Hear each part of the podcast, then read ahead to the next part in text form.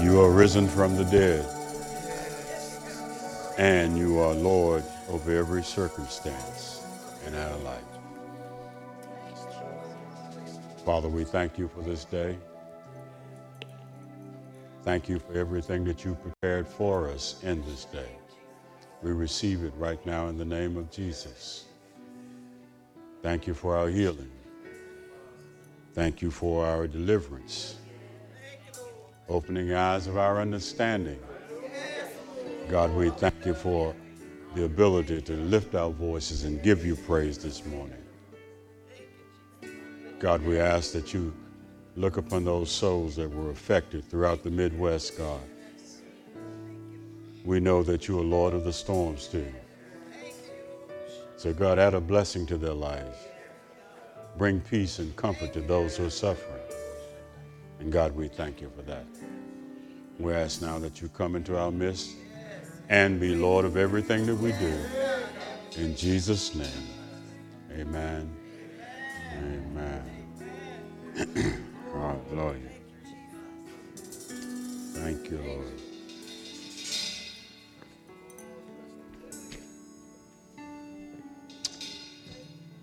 If you have your Bibles this morning, I want to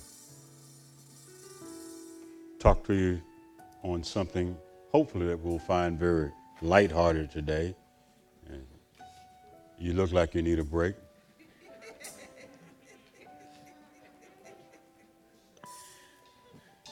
Matthew chapter 15. Matthew chapter 15.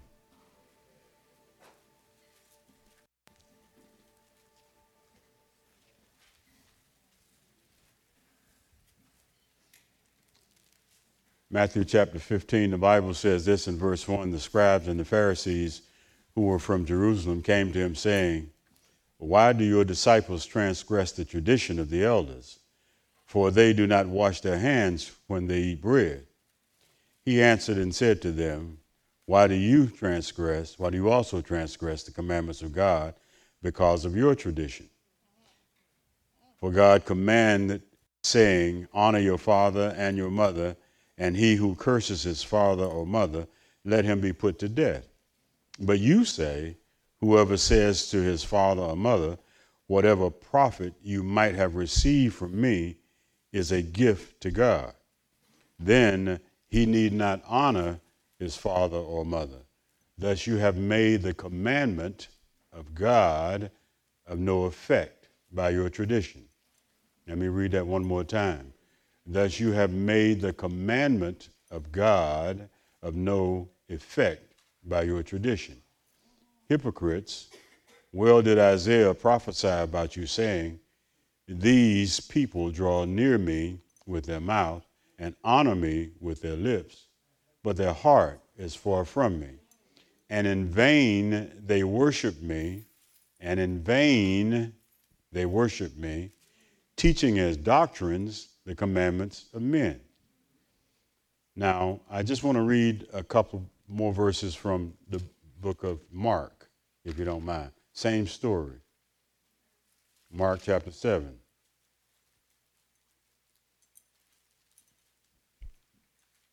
Let's begin at verse 9. He says this He said to them, All too well, you reject the commandments of God, that you may keep your tradition. For Moses said, Honor your father and your mother, and he who curses his father and mother, let, it, let him be put to death.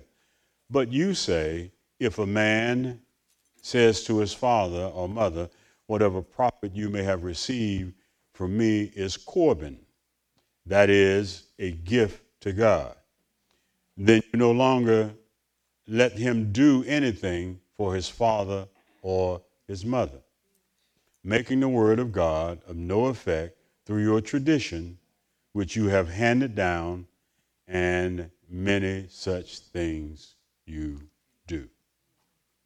I want to talk to you on this thought this morning the truth about traditions. The truth about traditions. Amen? One more time. The truth about traditions. You may be seated. You know, the question is often asked, what, why do we do what we do, especially in church? And the question could also be asked the same thing in, in families. Why do we do this? Why is this a tradition? Is this something uh, that we have to do? There's an old story, some of you may remember, you've been around a while. Uh, the mother was getting ready to cook a, a, ham, and she got the saw out and cut the end of the bone off. And the daughter asked, Why are you cutting the end of the ham? And she said, I don't know. My mom always cut it off. So she said, Well, uh, maybe you could try to find out why she cut it off. When she got a hold of the grandmother, my grandmother said, Well, I cut it off because we didn't have a pot big enough to put the ham in without cutting the bone off. So some traditions are born out of necessity and it does not make it it does not make it a valid a valid christian or family uh, ritual. We don't do it because it's it's it's something that's truth. It is more something that we're comfortable with.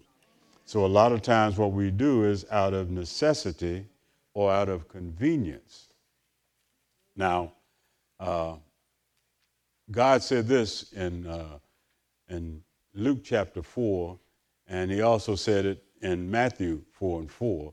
He said, uh, Man shall not live by bread alone, but by every word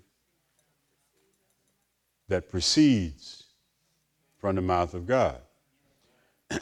now, that's, that was originally stated in Deuteronomy chapter 8 verse 3. But why am I telling you this? I'm telling you this because it says, every word that precedes. The Word of God is constantly proceeding. We have stopped at some point with what we believe.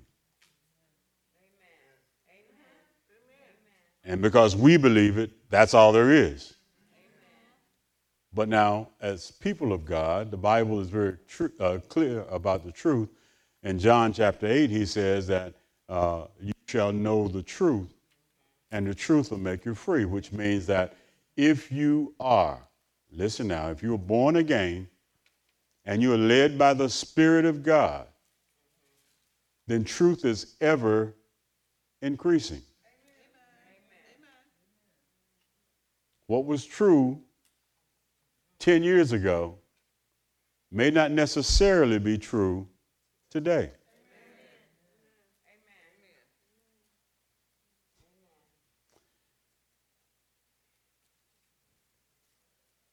I don't, because I, I, I, have this thought in my head, but I shouldn't talk about it because it's politically incorrect. Uh, let me just say this is what the controversy is about vaccines today. Now you have to figure. now, when it comes to the church, we have more traditions than any other people. We believe that if we take one step, why do we believe that? I have no earthly idea. Why do we have church at 11 o'clock? Because that was the time period between the morning chores and the afternoon chores, so they took a break to worship God. Nothing magical. But we're no longer in an agrarian society, so therefore we can have church whenever but the Bible says that we are to seek him. So, how did the tradition then trump? No. supersede the actual Word of God. Because we believe tradition when it suits our purpose, and we don't investigate what the Word of God says. Now, Jesus was dealing with his disciples who were very legalistic people. Now, religious people are often disturbed uh, when tradition or rituals or their ceremonies or any rules or schedules and habits are broken. You try to get through that door when it's not the height of worship and see if the rules don't kick in.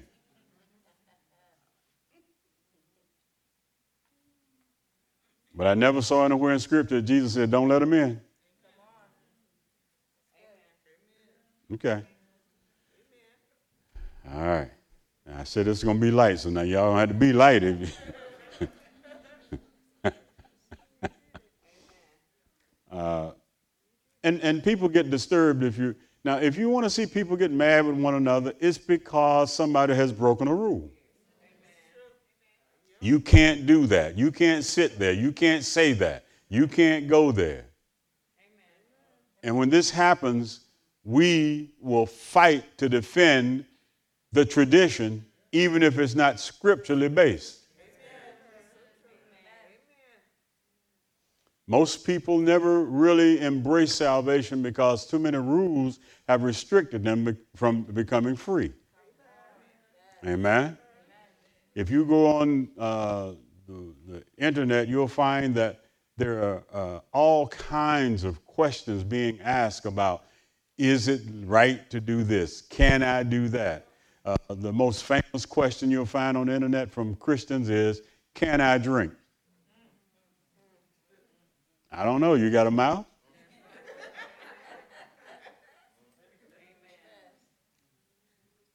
I mean, why would you ask that question? Because you're a saint of God, you have a choice as to what you do.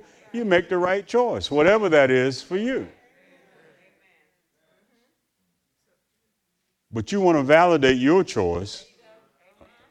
All right. Okay. Let me get back to what I'm supposed to be talking about. I'm minding folk business. The Pharisees and the false teachers were guilty of the sin of legalism. Uh, we told you last week that sin uh, we use the term adikia for sin. It's called wrongdoing or injustice, and it stems from a lack of love. Hebrews chapter 3 and verse 13 says this Exhort one another while it's called today, lest any of you be hardened through the deceitfulness of sin. Sin will cause your love to grow cold. Amen. Matthew chapter 24 and verse 12 said that because of lawlessness, anomie, that's the other word for sin we gave you last week, that people's love would grow cold. Now, cold love is something that the church is very acquainted with. What is he talking about? Well, how many people have said this? No, you didn't, but some other people said this I love you, but I don't like you.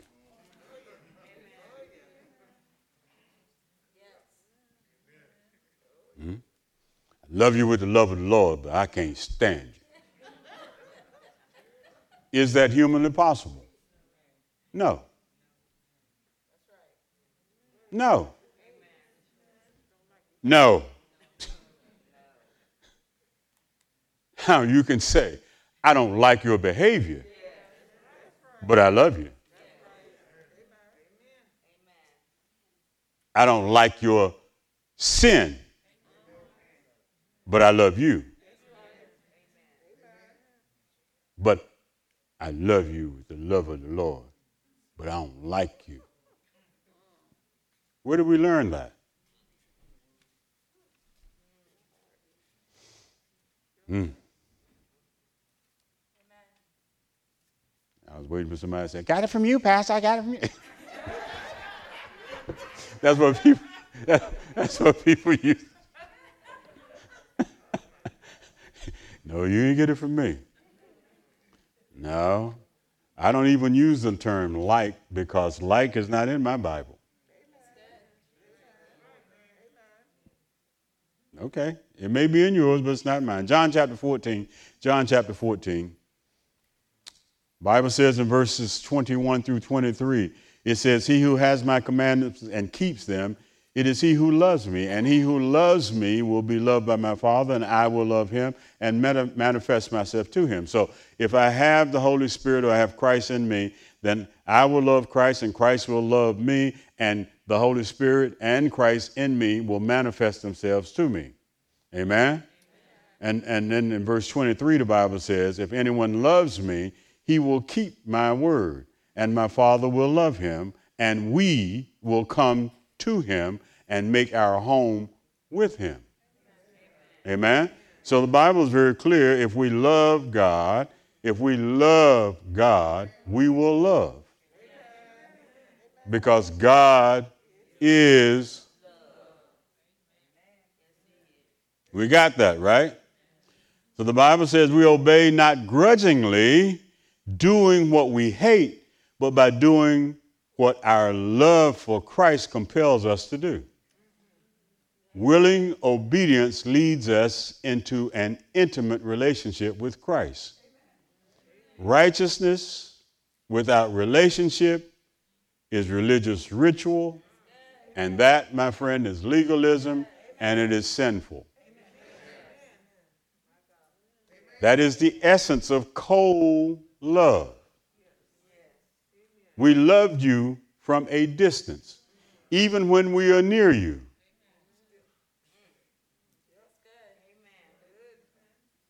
You ever had a conversation with somebody when it's one word answers? Married people have had these conversations. You may not have had them if you're single, I don't know but I suspect you probably have.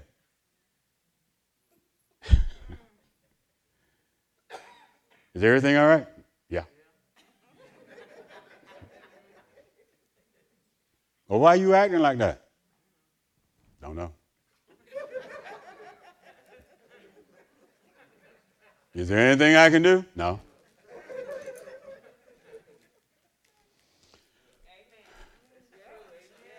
And see, and, all the women say, because mm-hmm, the brothers know that means that's a trip to the florist or the jewelry store. we don't know what we did, but we were good at it.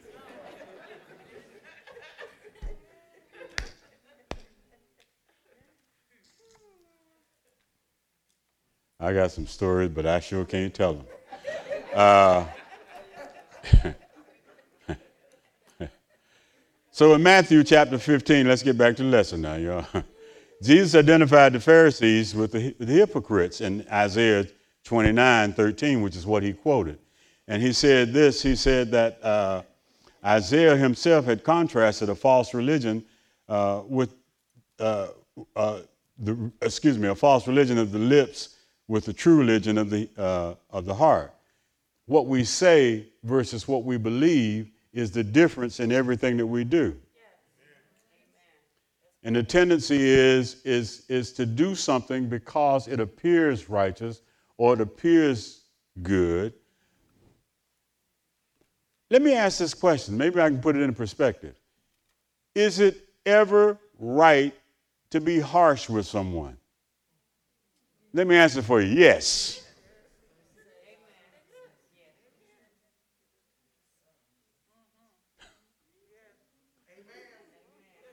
Don't y'all look at no.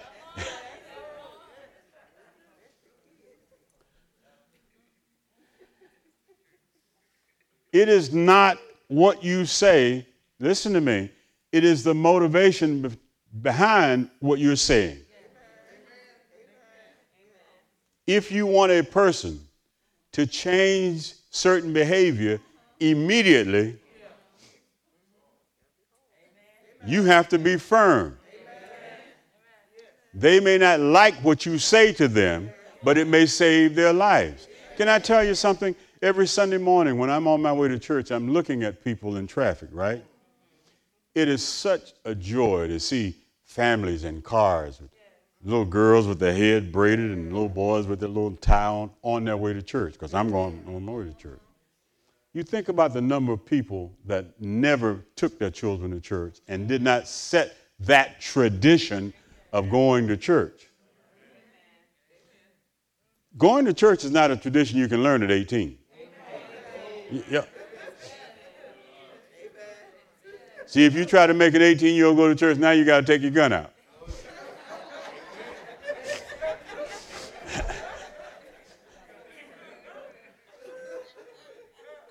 now, this is the difference that when that 18 year old was two years old, you could have used a little ruler. Now you got to pull out a gun. And better shoot quick because he might jump on you. that's a joke. That's, that's a joke. but you understand what I'm saying. So, So he says this. He says that uh, in 2 Timothy chapter 3 and verse 5, this is what it says. It says, having a form of godliness but denying its power, and from such, persons turn away. Now, some people are so legalistic that uh, when they start to talk, you want to leave. You have to be careful uh, because we have this church vernacular. Hallelujah, praise the Lord. Glory to God. How you doing? Oh, I'm blessed and highly favored of the Lord. And there's nothing wrong with that, but if you're talking to someone who doesn't understand it, it's scary. Because you know what they say, oh, there's one of them. I don't know what, who them are, but I know that's one of them. hmm I remember this man was, was, was witnessing to me, which I don't mind. And he said, Do you know the Lord is your Savior? I said, Mm hmm. He said, Did, did you really, really have a born again experience? I said, Yeah, I did. He said, Don't I know you? Because he said, Don't I know you? I said, You might. I don't, I don't know. And he said, You that pastor, ain't you? I said, Yeah. He said, Well, I still need to ask the question.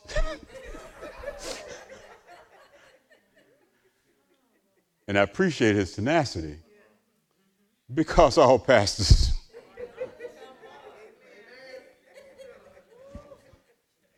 may not have had Now, somebody say, well, Pastor, once people tell you uh, that they're saved, should you leave them alone?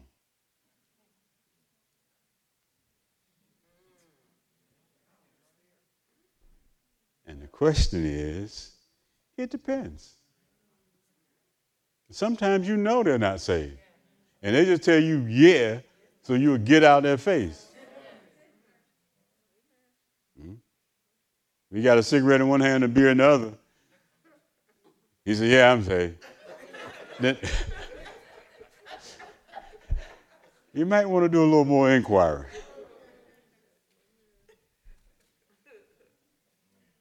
All right, here's another one. Let me do it. Let me. I, I told you you're going to be light today. if a person drinks, are they saved? Uh,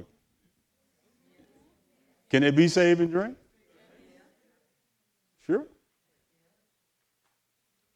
I'm not advocating drinking. I'm just saying that some people just got saved and they haven't gotten rid of all their bad habits.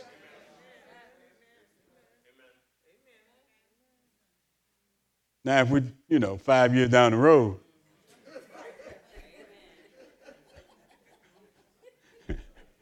you might want to check. It might not. It might have took. It might not have took.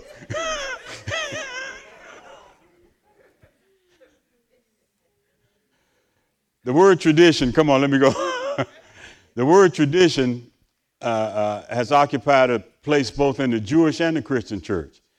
Now, this is a quote Man is always found mending the work of his maker, and so he has been led to put his finishing touch even to divine revelation.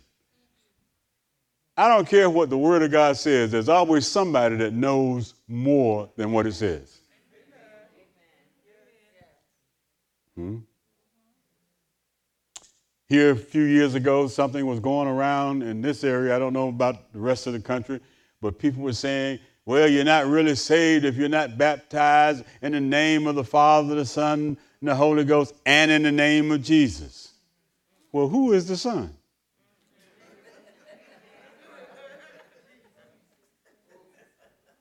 There were articles in the paper that were half page. Y'all, y'all seen it, right? If you haven't seen them, you just don't take the paper. But but they, people were questioning folk. Could you really be saved if you were not baptized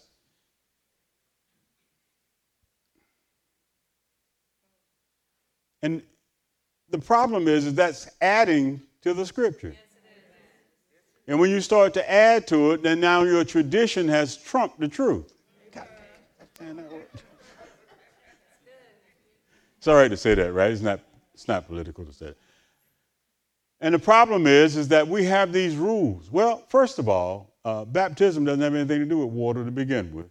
And it certainly doesn't have anything to do with who you're baptized into, because if you are baptized into Christ, the rest doesn't matter. Father, Son, Holy Ghost. That the Trinity, last I checked, was one.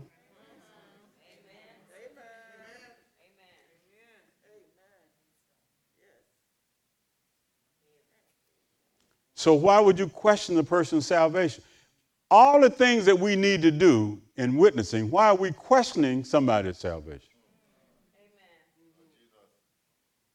But again, tradition says we need to make sure that people are properly converted. So man adds his touch to God's revelation. Now, the Bible calls this supplementary information paradosis. It means to deliver or to transmit from one hand to another. It, in the Latin, the term is trado, and it means to uh, hand down, especially to one another. Uh, among the traditions is also, uh, among traditions, one of the things that's uh, uh, handed down is called the oral law.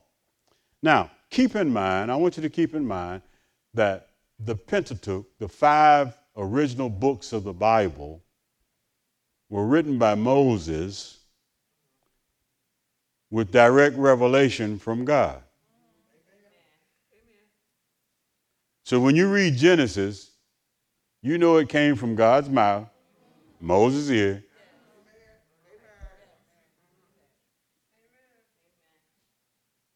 What about them other books? They came later. In the meanwhile, there was oral tradition. So you had to extract from those five books everything that you knew about the Word of God. and if you try to extract from just the four Gospels everything that you know about God, you're going to be in a mess.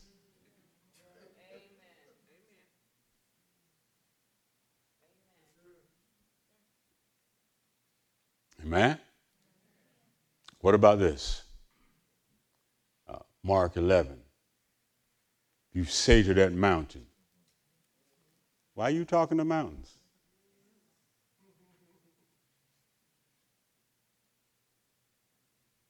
It is strictly for illustrative purposes. It's not to be taken literal. But how many people do we have in church who are literal? So now we're talking about mountain moving. Huh? How about this, this, this song uh, coming up on the rough side? I used to not like that song. I, I, I used to not. Used to, used to not.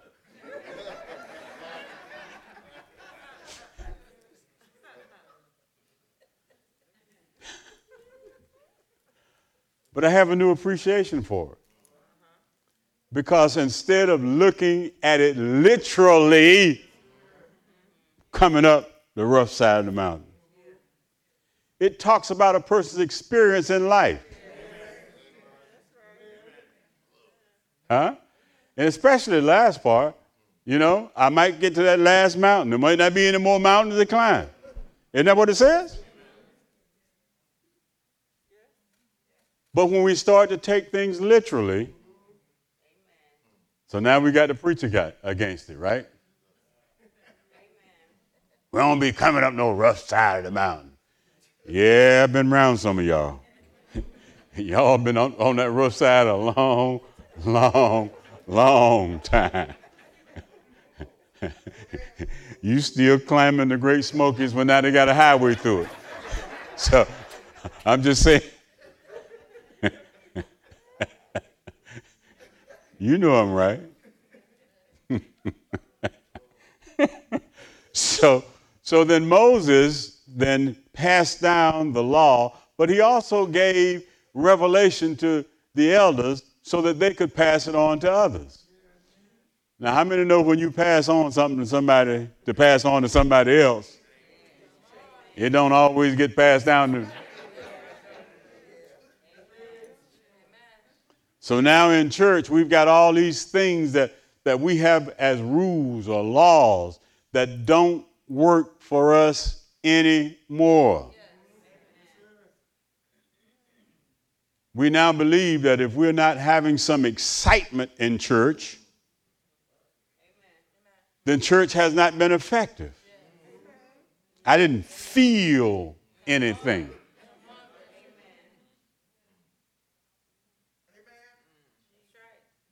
I, I, I, when I go to church, I expect the preacher to be exciting and I expect the message to be exciting. I want it to move me.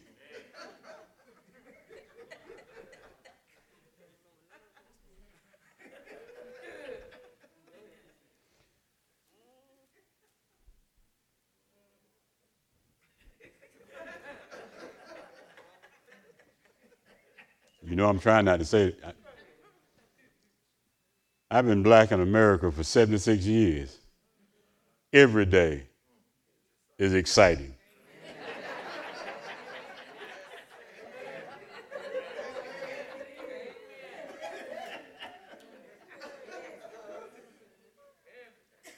I don't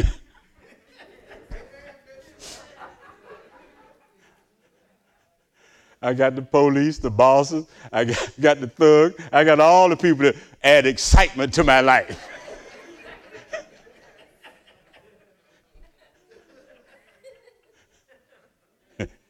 and that's all I'm going to say about that. Tradition is something external, while God's truth is internal. It's a heart issue, okay? It's a heart issue. People obey tradition to please men and gain status. Huh? Look at Galatians. It says, and I advance, uh, Galatians 1.14, I advance in Judaism beyond many of my contemporaries in my own nation, being more exceedingly zealous for the traditions of my fathers.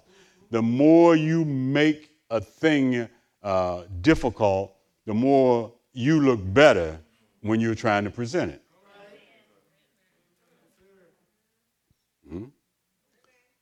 See, if I, if, if I wanted to be deep, then I would try to explain electricity to you.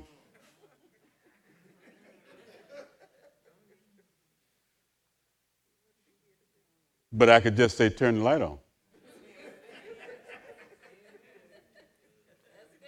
And what would be the result? Exactly the same.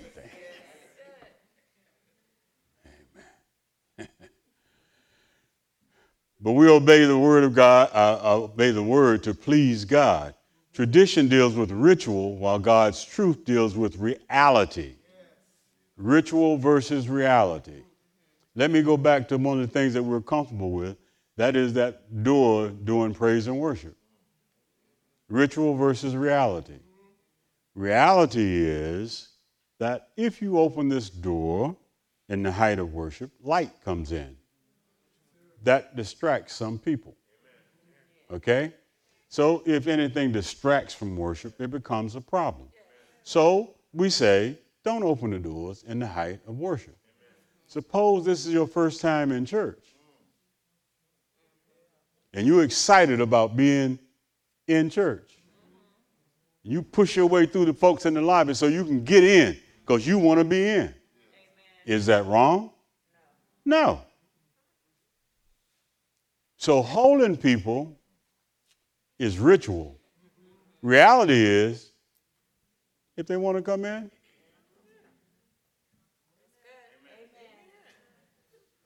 well, we just made church history right there.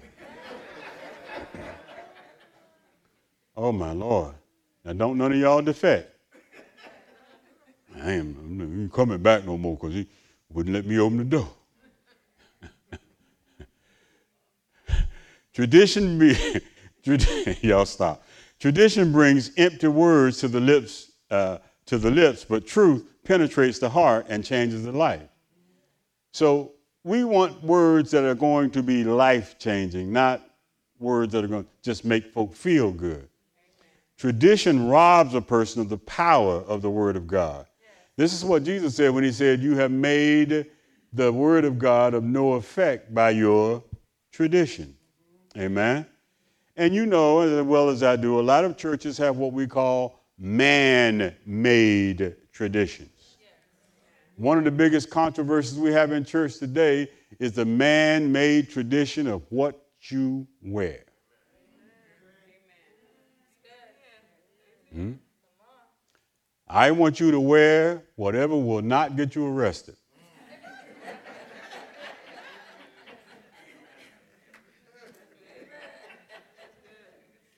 Beyond that, I don't have any rules.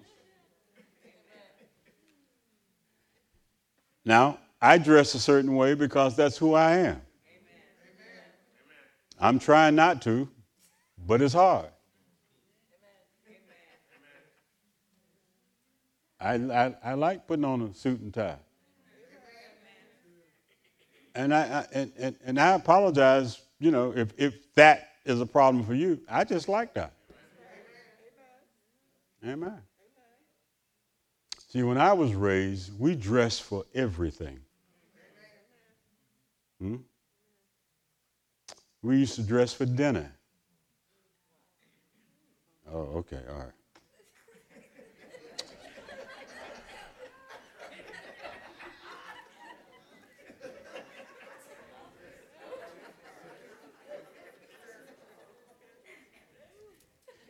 yeah, yeah. Y'all so silly, I you.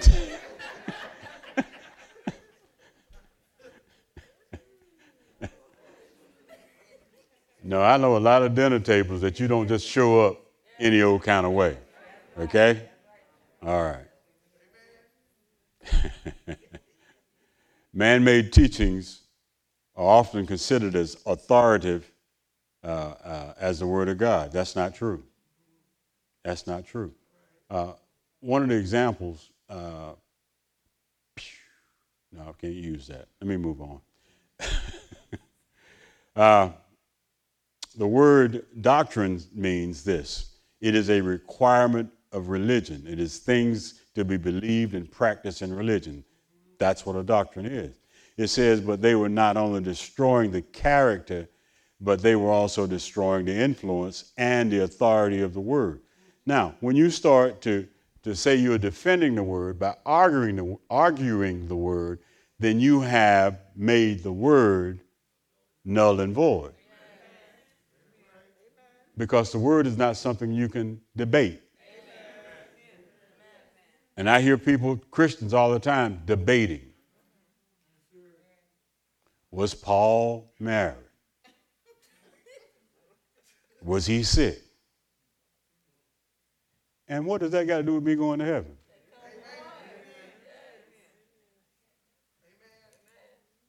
Well, I heard that one time he had a wife, but she must have died.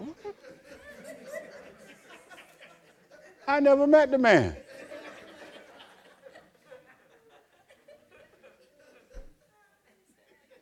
Am I right? Oh, y'all, come on now. Look, look at y'all. You all had the debate.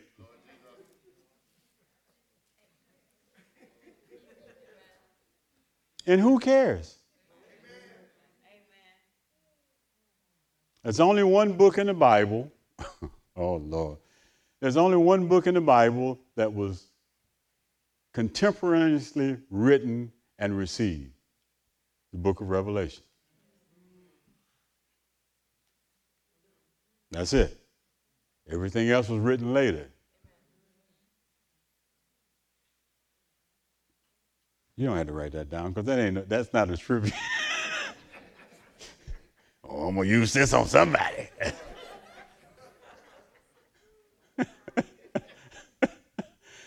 okay. All right. Oh man, I'm running out of time. I got to. Mm, mm, mm, mm, mm. That's what happens when you keep it light, ain't it? You get off track, don't you? All right. Uh, let's see. In Mark 7, we read that to you. Here's what the Bible says it says that there's a sequence that, that takes place when, when uh, you, you start to deal with tradition. It says that uh, uh, uh the first thing we see is that in verse, uh, Mark 7, in verse 7, that we lay aside God's word. Then verse 8 says we reject the word. You all see this? Then the Bible says that in verse uh, 9, we rob God, uh, excuse me, yeah, rob God's word of its power. Amen? Amen? Verse, I said 9, verse 13. He rob, that's when he says he makes the word of none effect. Amen. So we take the word, this, this is a progression. We take the word, we reject it, well, excuse me, we lay aside the word, we reject it, and then we rob it of its power. That's pretty much how Jesus taught when he said, okay, you guys wash your hands, but your inside is messy. Huh? You, you, you tell me about traditions, but then, uh, and that, this is where I wanted to get to, and I don't know if I got time to teach it. Yeah, I do. Four minutes. I can do this in four minutes he used the term Corban. Now, what Corban says, it, it, this, this is an Old Testament concept. It says that if you want to avoid taking care of your parents, some people in here might want to hear some of this. If you want to, to avoid taking care of your parents, then what you do is you say, all of this right here that belongs to me, I'm donating it to God. Hmm? But in reality, you keep it.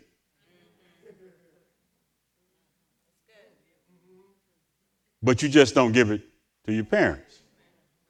So, what he's saying is the tradition was I will dedicate all of my property, all of my wealth, everything to, to, to God, uh, you know, and, and, and, and, and give. I tell you what it would be like.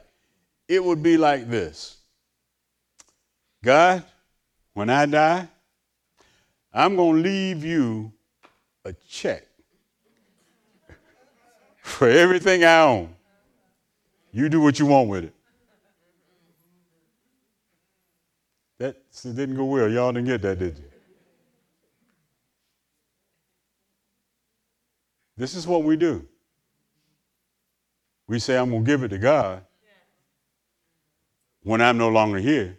That's like writing God a check. How he gonna cash it? That's what basically what Corban says. I'm gonna write a check to God for everything that I would have given you, but I'm gonna use it right now, and then I'll just send God a check. Huh? Exodus uh, chapter 20 and 12 and Ephesians chapter 6 and 2 both say that you have to honor your father and your mother. But now, to say that you're going you, to say that you are going to give what you would have given to your parents to God is just hypocrisy. You know you're going to spend it. Amen? So the Bible said this it says that uh, a hypocrite gives lip service while keeping the heart away from God. He acknowledges God and attends worship, but that's all he does. He goes to church and talk about God, but he never serves. I'm recalling, uh, that's too new though. Huh? Too soon to talk about it. Ah, well, it's light, right? It's like the ringing the bells at.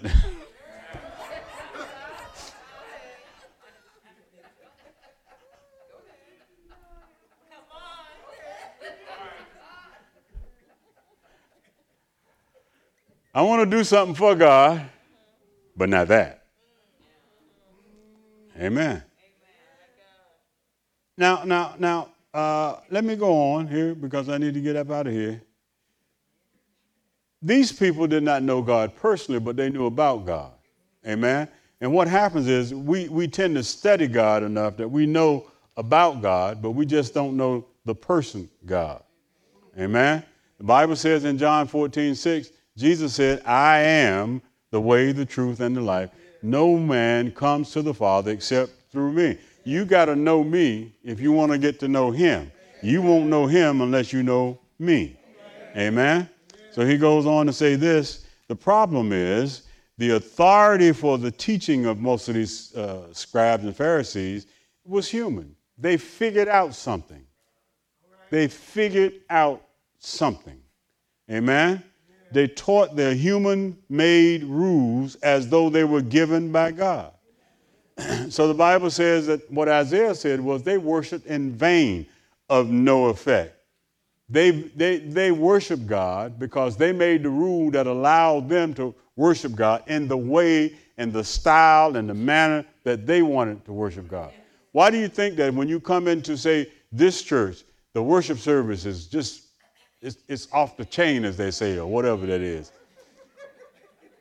And then there's some, some, some places where you go where the worship service is just kind of, oh,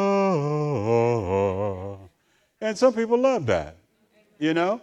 Other people, you know, sometimes all they got is the number two choir. That'll get you later. And no nobody.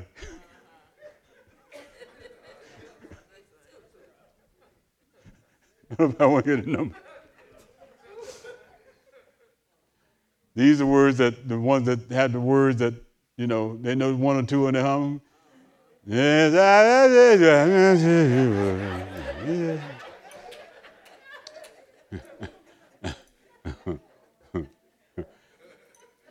So it's not enough to act religious. Our actions and our attitudes must be sincere. In other words, our actions and our attitudes have to line up. At some point in time, the two have got to be the same. We do what we do because we're inspired by the Spirit of God to do it. So the Word of God becomes a preceding word. And when the Word is revealed, when it's revealed to me, then I can move in that revelation. I cannot always hold to a tradition that is not grounded in faith. Amen. The basis, let me, I'm out of time, so let me do this. The basis of my faith is love. Listen, God so loved the world that he gave. This is the whole essence of, of, of salvation. There has to be a giving because of love. And the Bible says in Ephesians 2 that this salvation was not my idea, it was God's idea from the beginning. And because it was his idea, he decided that he would send someone to witness to me so that I would receive it, but there are no strings attached to it. Amen? So, because there are no strings attached, and this is where most people backslide, because there are no strings attached, I feel like I don't have to do anything because the Bible says it's free grace. So here's the number one question that people ask. This, this is it. This is it. This is the number one. We talked about all the traditions. Do I have to go to church to be a Christian?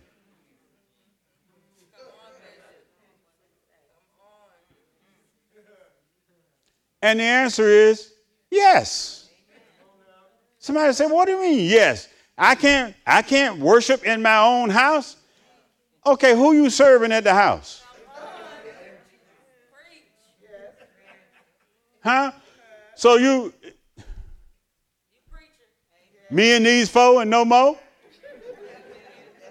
We just having a good time in the Lord, but we don't want none of them folk coming up in here now, because they'll just mess up the flow.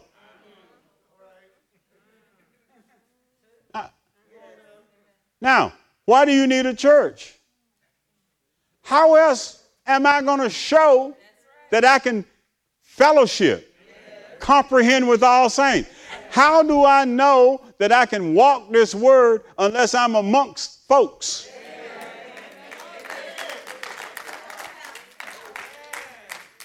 And there's one other, there's one, one other little problem that you're going, everybody needs to be refueled. I know you think you're the ever ready bunny. But everybody has to have their battery charged occasionally. Hmm? I want to be in a position that when I sit down beside you in church, it's not one of those, I love you, but I don't like you. See, that means that I have not been able to mature in my faith, which means I have to be around some other saints, not online. But I have to be amongst saints so I can try this out. Let me see if I'm going to be mad when you say something to me.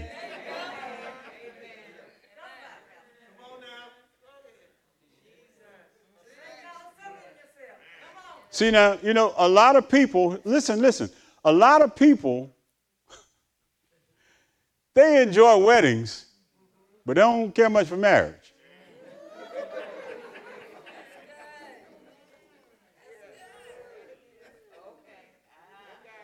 Oh, yeah. Huh? Yeah, you standing there with stars in your eyes, looking, and he just grinning. But you didn't know you had to go home with him.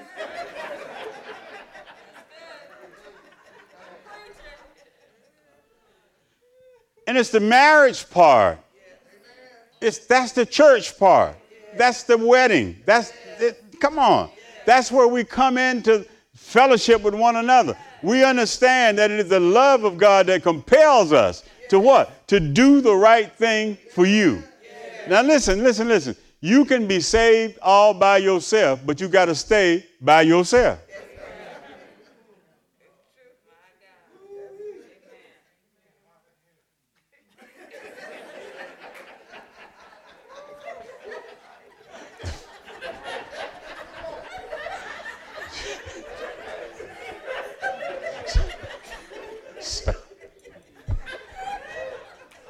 So so I'm out of time. That's, that's a good place to stop in. Come, stand up, stand up.